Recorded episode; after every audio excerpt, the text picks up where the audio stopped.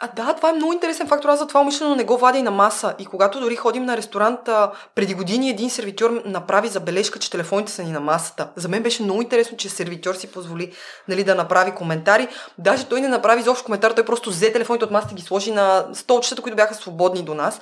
И аз тогава си казах, че наистина ти си разваляш преживяването, защото твоят поглед несъзнателно постоянно входи към а, дисплея на телефона, за да видиш дали нещо не светва. И когато го премахнеш от полезрението ти, всъщност ти успокояваш и съзнанието си и можеш да се насладиш на това, което в момента ти се случва. Защото ние дори не можем за момента да живеем. Защото винаги се тревожим сега какво предстои. Аз постоянно работя върху това и даже нещо друго, аз много исках да го кажа, може би на някои от предните въпроси. А, имам го на няколко бележки така вкъщи. То е като такова послание, нали, тревожи се за нещата, които можеш да контролираш, а не за тези, които не можеш.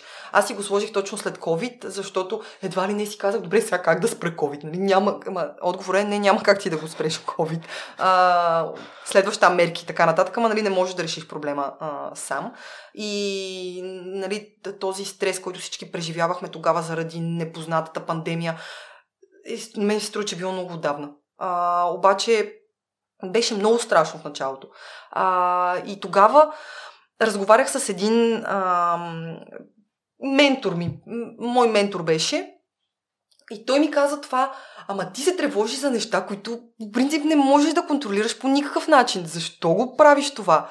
И тогава си го написах това на бележка и отново, понякога, когато се сблъскам с нещо, си казвам, добре сега, това, имам ли, имам ли реално силите и правомощията да реша казуса? И ако отговора е не, просто си казвам, ох, затвори тая врата и гледай тук какви други проблеми имаш за решаване, защото вероятно тях можеш да ги решиш. А, и това през, е, дори през елементарни неща. Някой е пуснал ревю, в което е написал, че а, не му харесала пастата, да речем. То това не е подходящ пример, обаче, защото ти тук можеш нали, да подобриш най-малкото нещо, ама ти примерно се нервираш, сега то човек, що се оплаква. Ама той вече го е написал това ревю. В смисъл, тук е точка, нали, ти му пишеш там едно изречение, извиняваш се, например. А, и, и се фокусираш, да речем, върху следващата паста. Аз съм изпадал в ситуации, в които съм се нервирала сега, защо на този човек по този начин му дадохме нещото? Нали, защо, защо, не, защо не го направихме по друг начин? А това е минало нещо вече. Тоест, мисли за следващия клиент, който ще яде пастата, как на него да му я сервираш. Пак казвам, не беше много добър пример. Сега се опитвам да се сетя. Да, това с пандемията беше много добър пример, защото аз осъзнах бързо, че а, трябва да се фокусирам върху това как ресторанта да продължи да съществува, а не как да спра COVID в ресторант, а, как да спра COVID а, в а, света. Нали.